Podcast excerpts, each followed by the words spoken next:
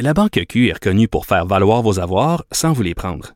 Mais quand vous pensez à votre premier compte bancaire, tu sais, dans le temps à l'école, vous faisiez vos dépôts avec vos scènes dans la petite enveloppe. Hmm, C'était bien beau. Mais avec le temps, ce vieux compte-là vous a coûté des milliers de dollars en frais, puis vous ne faites pas une scène d'intérêt. Avec la Banque Q, vous obtenez des intérêts élevés et aucun frais sur vos services bancaires courants. Autrement dit, ça fait pas mal plus de scènes dans votre enveloppe, ça. Banque Q. Faites valoir vos avoirs. Visitez banqueq.ca pour en savoir plus.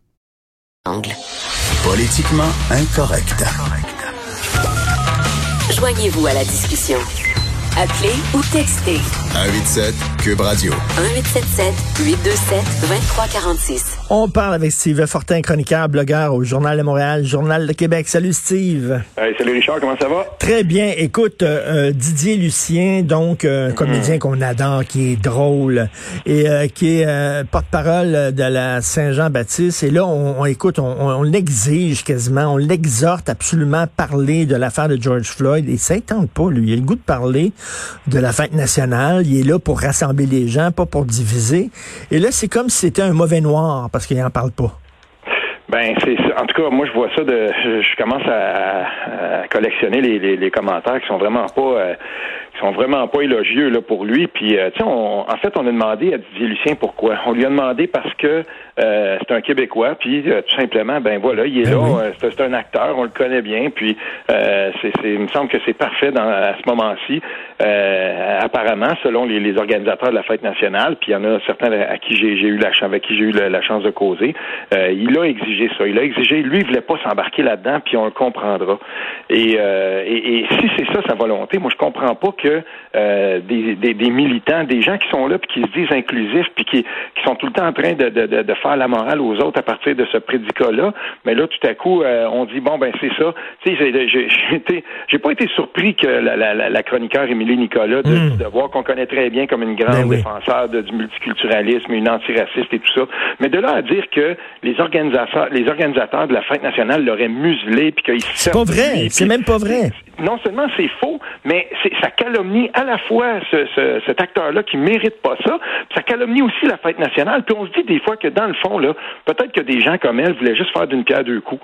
Puis qu'on on le sait, là, c'est le, c'est, c'est la- la- c'est le concept même de nation québécoise qui écarte le plus des militants comme elle. Et puis là, le- il faut arrêter d'a- d'avoir peur de dire les choses comme elles sont. Et, et dans ce cas-là, ben c'était, c'était tout simplement malvenu. Mais je veux dire une chose aussi, Richard. Euh, il y a quelques semaines de ça, quand les, les histoires de racisme au hockey ont, sont sorties, il y a des gens qui ont parlé. Il y a un gars qui s'appelle Réginald Savage, j'ai mentionné ton nom avec, euh, de- avec toi là, la semaine passée, un ancien des Nordiques de Québec. Oui, c'est un, gen- un- un joueur Moi, j'ai parlé avec des, gars euh, qui sont juste un petit peu plus vieux que moi, parce que lui a fait son junior juste avant moi. Euh, il était d'âge junior un peu avant moi. Puis tu vois, il, disait, oui, c'est vrai, à l'époque, euh, ils ont joué contre lui. C'était un excellent joueur. Il était marqué. Puis moi, j'ai vu des gars qui ont 49, 50 ans, puis qui me disaient, ça avait pas de bon sens ce qu'on faisait dans ce temps-là, ce qu'on lui faisait subir. Puis c'était une manière de le déstabiliser. Et des insultes racistes, là, c'est rien. Puis ça m'a fait penser qu'il y a d'autres joueurs de cette de ma génération, puis qui sont un petit peu plus vieux. Moi, j'en ai connu des histoires d'initiation parce que le joueur était noir. Écoute, ça se raconte même pas. Ah oui, ah ouais. que- et il y, a- il y a des histoires comme ça qui étaient sues et qui étaient connues, puis il y a des journalistes sportifs. Tu sais, c'est un petit monde, le hockey au Québec. Moi, je connais un joueur noir, en tout cas, on, a demandé, on lui a demandé, tu veux-tu raconter ton histoire? Puis il a dit non. Il a dit non, je veux pas faire ça. Mais il a le droit. Mes enfants. Pardon? Il a le droit de dire non. Il a le droit de dire non. Puis lui, il a dit, moi, j'ai des enfants maintenant, tout ça, je suis à l'aise avec mon passé. Il dit, tu sais, puis, euh, il- mais il voulait pas ressortir ça. On peut-tu respecter le droit au Écoute, silence euh, Steve? Steve, il y a quelques années de ça, il y avait une histoire de racisme, et j'avais hein, justement appelé Didier Lucien pour euh, lui parler de ça. Puis il me dit, Richard, j'aime pas ça, parler de ça. Je suis pas à l'aise là-dedans. C'est Voilà. pas sa personnalité. Il y a des gens qui, oui, il y a des gens qui viendraient au bat puis qui seraient à l'aise, puis tout ça. Lui, c'est pas ce genre de gars-là. Chacun sa personnalité, maudit. Ben là, où c'est que ça nous mène, ça? Euh, j'ai partagé donc au cours des dernières heures une, euh, une publication de, de- d'une, d'une, dame haïtienne que j'aime bien, Marie Malta, qu'elle s'appelle. Euh, et puis elle dit, elle partage un, un message, là, mais franchement euh, méprisant qu'elle reçoit d'un militant antiraciste, euh, un, un type qui euh, de Toronto semble-t-il a une, une émission de radio sur une antenne, le 105.1. En tout cas, puis là il lui dit, ben parce qu'elle, elle s'est, elle s'est désolidarisée. En fait, ce qu'elle a dit, c'est les, les gens qui, qui font partie du mouvement, là, la Ligue des des, des Noirs nouvelle génération avec euh, Anastasia Marcelin, là, celle qui nous avait fait une belle, un beau vidéo sur Facebook pour nous dire qu'on était des hosties de paresseux, les Québécois. Là, puis c'était une, une charge raciste sans nom. Elle a été candidat, elle été, candidate dans le parti de Valérie Plante d'ailleurs. Et, et Là, elle, elle dit, elle écrit donc d'origine haïtienne, Marie Malta, elle écrit, ben, je veux juste vous dire que les gens de cette ligue, de, de, cette nouvelle ligue des Noirs, ben, ils représentent pas tout le monde, certainement pas moi. Je vous dis pas le nombre de commentaires qu'elle a reçus. ah oui. Là, c'est house nigger, hein? Là, on va lui dire, ben voilà, puis et, il faut arrêter ça. et ça nous plonge là-dedans. Et c'est drôle parce que je me demande comment les, plus ardents militants pensent qu'à force de traiter tout un chacun de raciste puis de, de, de lancer, c'est comme ça qu'ils espèrent mobiliser derrière leur cause, c'est comme ça qu'ils espèrent, mais ça marchera pas. Puis plus il va y avoir des gens comme ça, plus il va y avoir des, des, des, des, il va y avoir des, des extrémistes comme ça dans ce mouvement-là, ben ça va tomber à plat, puis cette discussion-là n'ira nulle part.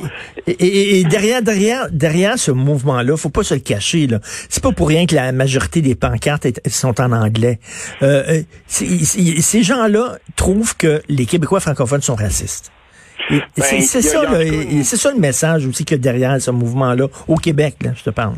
Oui, oui, oui, mais écoute, il y a, certainement en tout cas une recrudescence. Euh, euh, tu sais, ça a toujours été ça. Moi, en 2013, j'avais j'avais signalé 2012-2013, j'avais signalé plusieurs publications, dont un groupe Facebook à un moment donné. Je l'ai ça aussi, je l'ai partagé il n'y a pas tellement longtemps.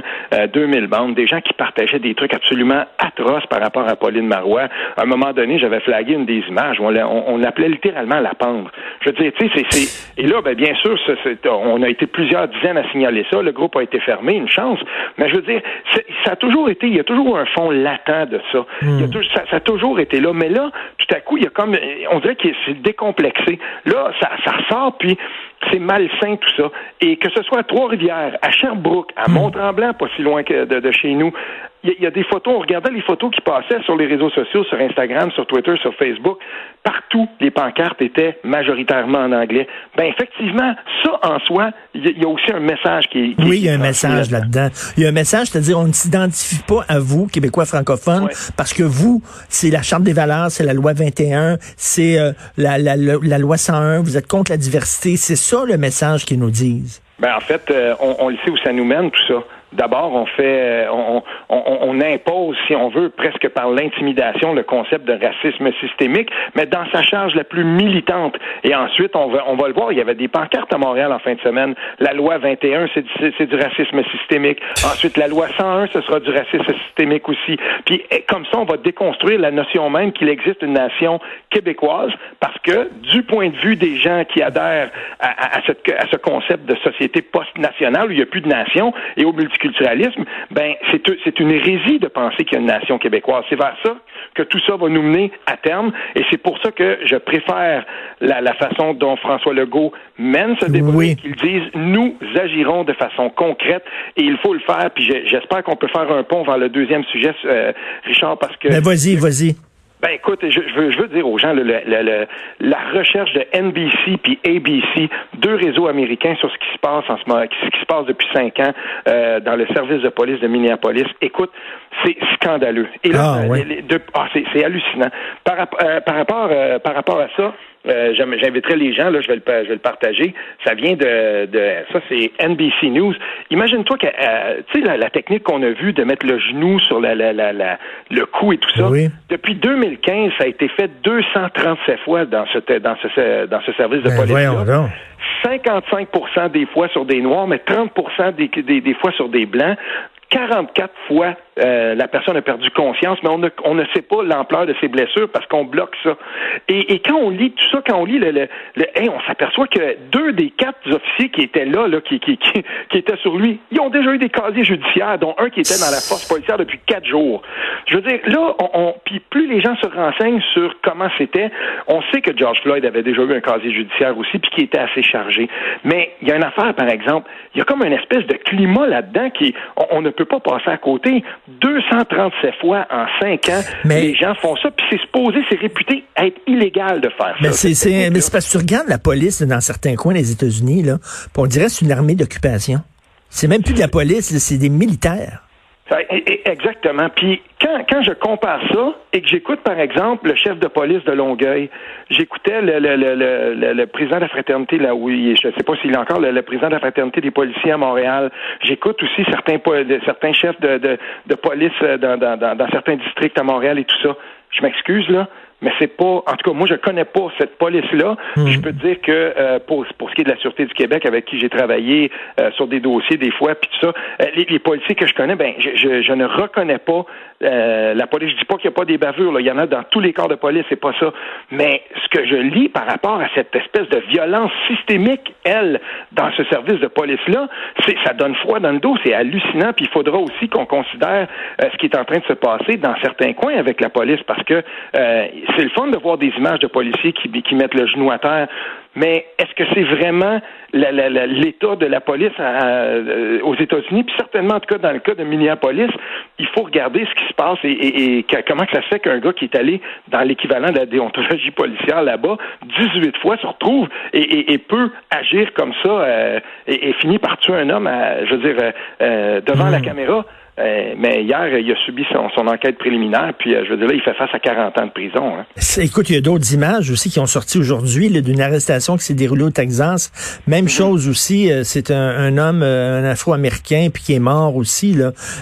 écoute, je savais pas ce que tu me dis, l'enquête de NBC, ABC, là, que c'est utilisé si fréquemment que ça. C'est hallucinant. Supposé, on l'explique bien, on l'explique bien. C'est un, un, article fouillé qui est assez long, et on l'explique bien que on n'enseigne pas ça dans les corps de police mais dans le cas de Minneapolis, il existait un genre de, guide maison euh, qui disait exactement comment ça devait. ben, si si on, doit euh, aller jusque là, ben c'est dans quelles circonstances euh, la, personne que l'on arrête est, très, est extrêmement violente et tout ça. Mais je veux dire, il y, a quelque chose là-dedans là, qui, qui, à un moment donné va devoir. Puis je suis certain qu'on va se pencher là-dessus là-bas, se dire, mais voyons donc, presque 240 fois, plus de 40 fois des gens sont là, sont inconscients. Qu'est-ce qu'on pensait? On pensait qu'il était juste inconscient. Dans ce cas-là, euh, je veux dire, c'est long, là, presque neuf minutes euh, euh, comme ça, puis j'ai mal partout, je suis plus capable de respirer. Mais non, c'est épouvantable, mais, mais, mais, de prendre de, prendre ce qui s'est passé aux États-Unis, ce qui s'est passé là, et d'appliquer ça, la grille d'analyse ici, c'est un autre pays, là. Le, Québec, c'est pas les États-Unis, là. On a une autre culture, on a une autre histoire, on a une autre façon de faire. oui, c'est vrai. C'est vrai, mais euh, on doit quand même se pencher ben sur des biais, euh, des biais cognitifs qui, doit, qui, qui, existent, et on doit quand même aussi se pencher sur le fait que la société québécoise change beaucoup. Et à la base de cette discussion-là aussi, j'espère qu'à un moment donné, on va euh, aborder une question qui est extrêmement importante, la régionalisation de l'immigration.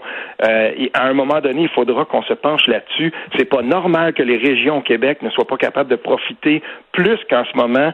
Euh, de, de la part des immigrants puis d'une d'une régionalisation plus grande. Parce que là, euh, ce qu'on voit en ce moment, c'est qu'il y a une trop grande proportion des immigrants qui restent à l'intérieur de la même cour, de, Montréal et de la première couronne, alors que euh, on, pourrait très bien essayer. Mais tu sais, moi, on s'en reparlera, on s'en parlera une prochaine fois. Mais tu as tout à fait raison, là, parce que là, ça crée des ghettos. Là, ce serait bien d'envoyer de, des immigrants, des, des encourager à s'installer en région. Il le faudrait. Merci. Tout à fait. Merci beaucoup Steve Fortin, puis j'encourage les gens à aller lire euh, ton texte Le droit au silence. Merci, bye. Merci, salut.